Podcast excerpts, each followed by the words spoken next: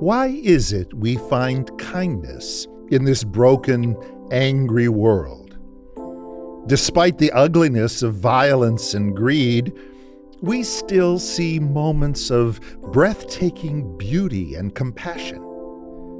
A stranger gives a kidney to a dying 12 year old.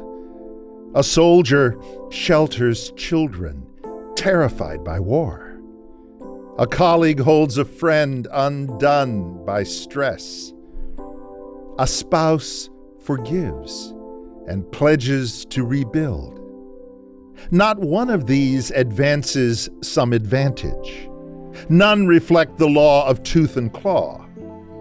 We do these things because we still retain, however faintly, the image of our great and kind Creator. His goodness flows through even those who do not claim His name. We love each other because He loved us first. The love of God is shed abroad in our hearts by the Holy Spirit, who is given to us. The Spirit points toward Jesus, who always shines. And the light shines on in the darkness, and the darkness has never put it out. So offer thanks whenever kindness meets you.